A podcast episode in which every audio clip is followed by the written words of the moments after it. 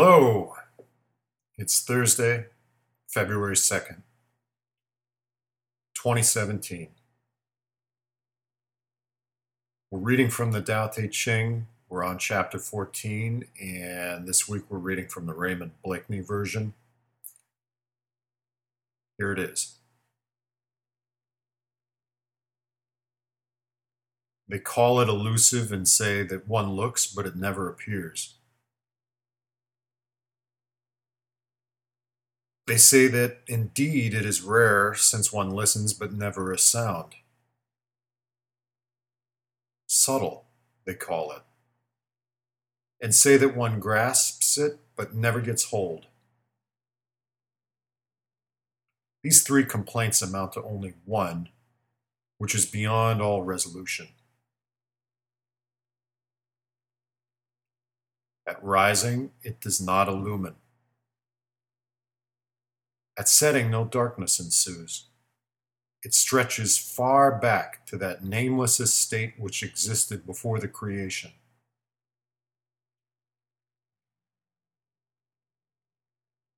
Describe it as form yet unformed, a shape that is still without shape. Or say it is vagueness, confused. One meets it and it has no front. One follows and there is no rear. If you hold ever fast to that most ancient way, you may govern today. Call truly that knowledge of primal beginnings the clue to the way. Okay. We'll sit for 10 minutes.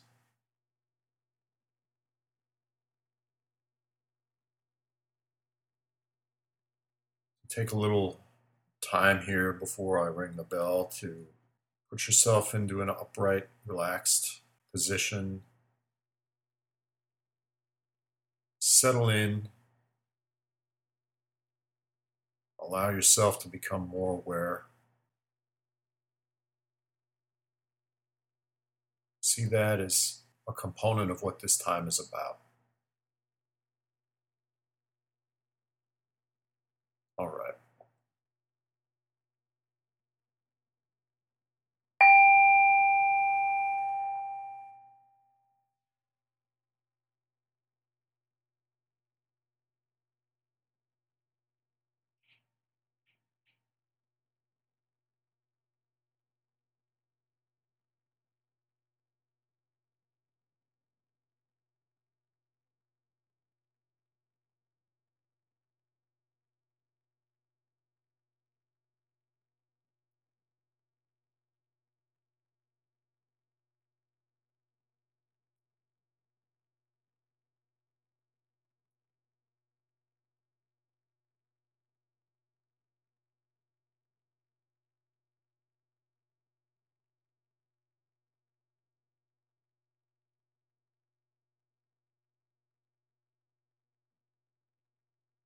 Bring your awareness and your focus to your breathing.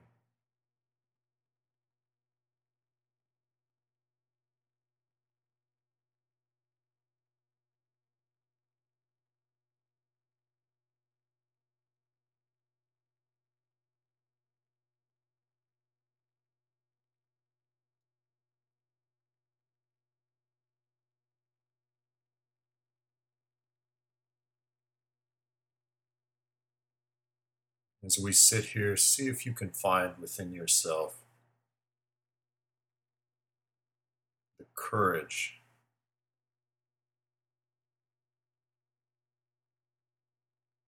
courage to sit with what's in you.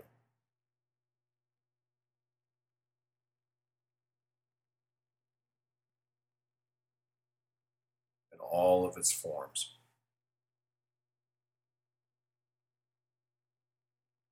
Expressions.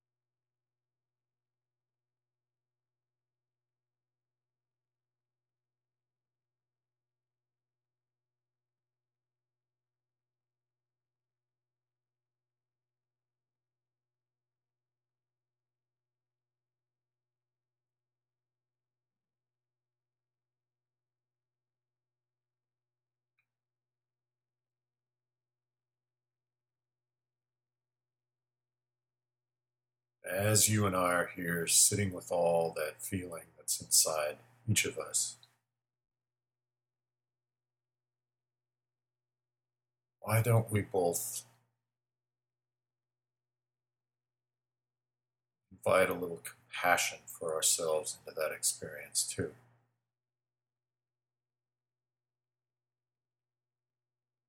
While we're doing that, staying focused on our breathing.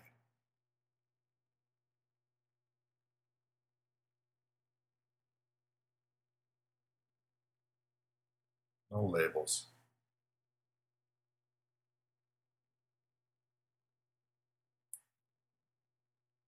Just this moment.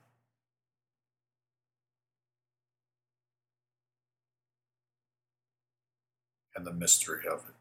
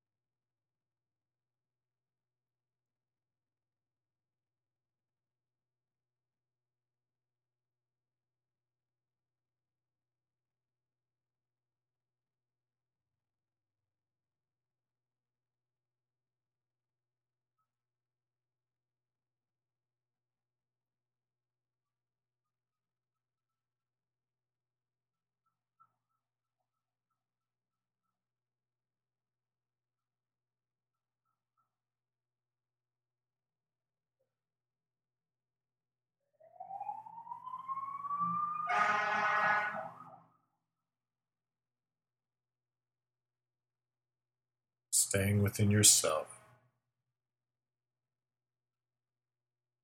Awareness on your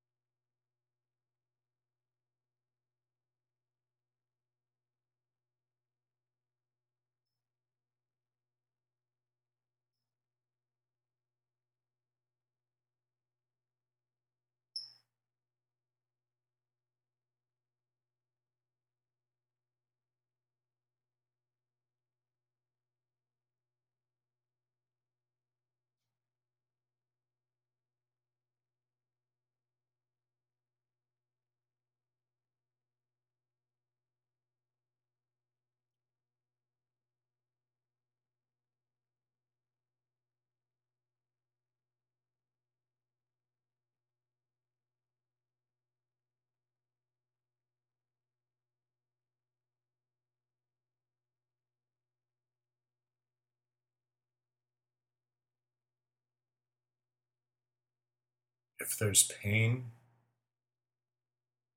or if there's pleasure, just sit with them. Just allow them to be as they are.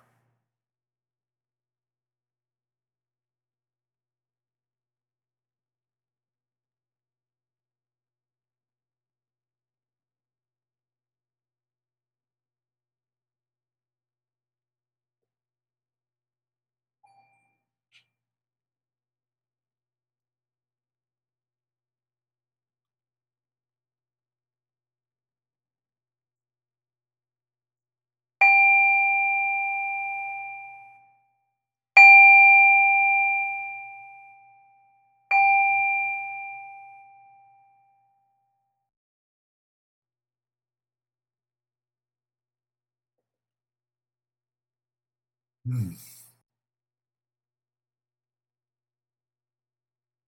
Let's take a look again at the chapter for today. They call it elusive and say that one looks but it never appears. They say that indeed it is rare since one listens but never a sound. Subtle, they call it, and say that one grasps it but never gets hold. These three complaints amount to only one, which is beyond all resolution. Complaints.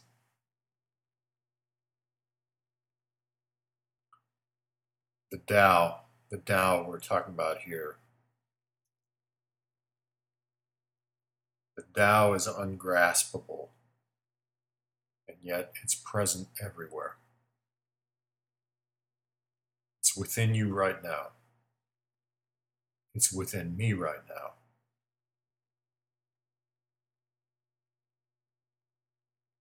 Continuing. At rising, it does not illumine. At setting, no darkness ensues. It stretches farther back to that nameless estate which existed before the creation. Describe it as form yet unformed, a shape that is still without shape, or say it is vagueness confused. One meets it and it has no front. One follows and there is no rear.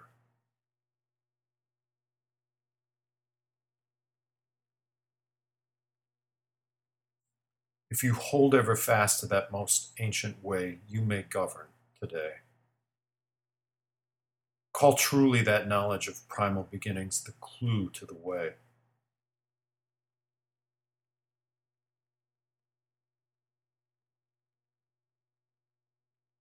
For me, this chapter is a lot like the very first chapter of the Tao Te Ching.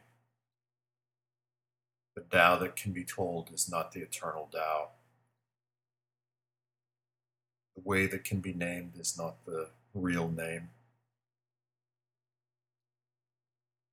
It's a riddle, a paradox, a conundrum. And um, for me, when I read this, Lao Tzu is, is in his own unique way saying things to us like, What is the sound of one hand clapping? Or if a tree falls in the forest and there's no one there to hear it, does it make a sound?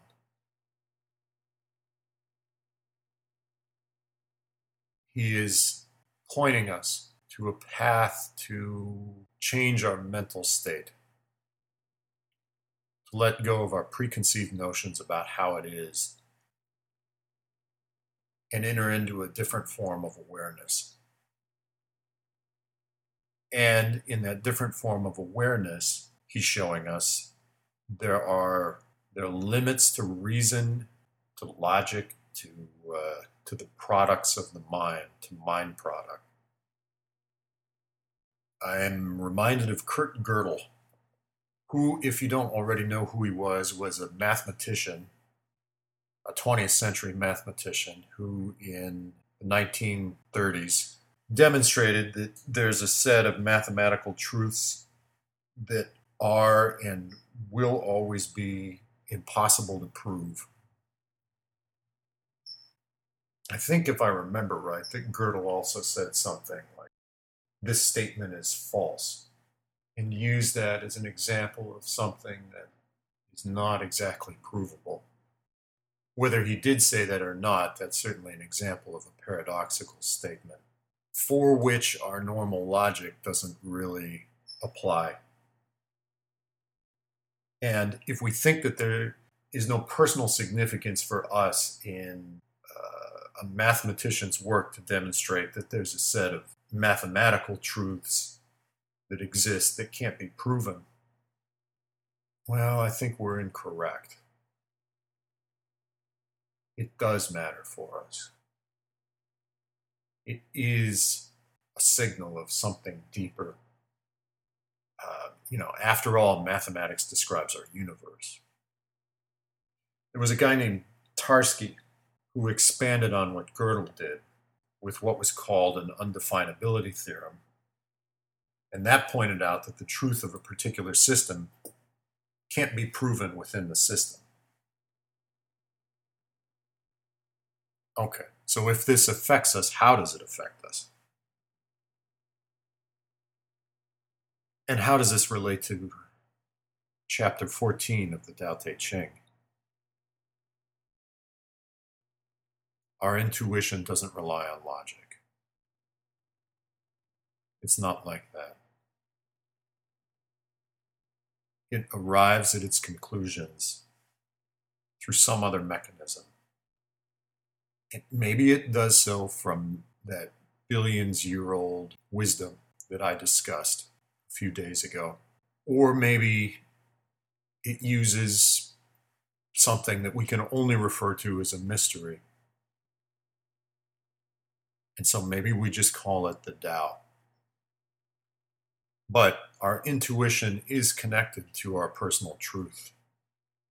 And my invitation to you is if you don't believe that, check with yourself.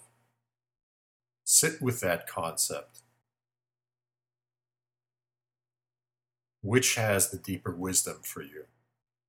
The wisdom that arises from your intuition, your true intuition connection to that which is deep within you, or your power to logically reason through a problem. Maybe what I'm saying is not true for you, and if that's the case, that's fine. And maybe it is true for you. And ultimately, you get to decide what is true for you.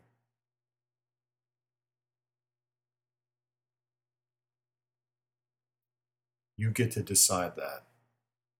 Uh, by the way, I am not saying that logic is not important. I think, frankly, that uh, there's not enough reasoning in the world right now. But is it the ultimate source of your wisdom? You get to decide on your own truth because you are alone. I get to decide on my own truth because I am alone. While it's true that we're all connected and that it's illusion to say that we are not connected to one another. And in fact, it's illusion to say that we're completely alone, at least to some extent. But your experience is your own, and and uh, and my experience is my own. And I will never get to feel exactly what you're feeling. I can have empathetic experience of it. I can see what's happening to you, and it can trigger emotions in me as well. But I don't get to be you. I don't really have your experience. And uh, and that's a great mystery, too.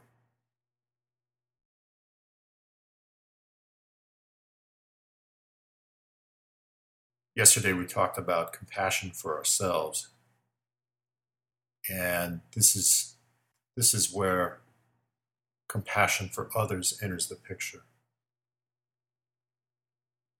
compassion for others in which we wonder or imagine what it's like to be the other person.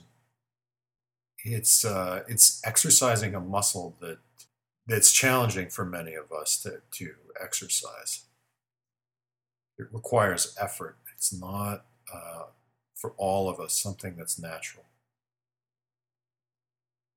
I'm not talking about mimicking the emotional state of somebody else who appears to us to have a particular experience. I'm talking about imagining what it's like to be in that other person's body. For me, that's uh, that's a way to, to connect with the Tao, to connect with the mystery, that mystery that existed before the existence of time, which in and of itself is not a statement that makes sense. But there it is. So, how about today, at least once, you make the effort to imagine what it's like to be somebody who you're interacting with? Have the curiosity and the imagination to try to experience their experience, even if just for a few moments. That's my invitation. And let's stop there for today.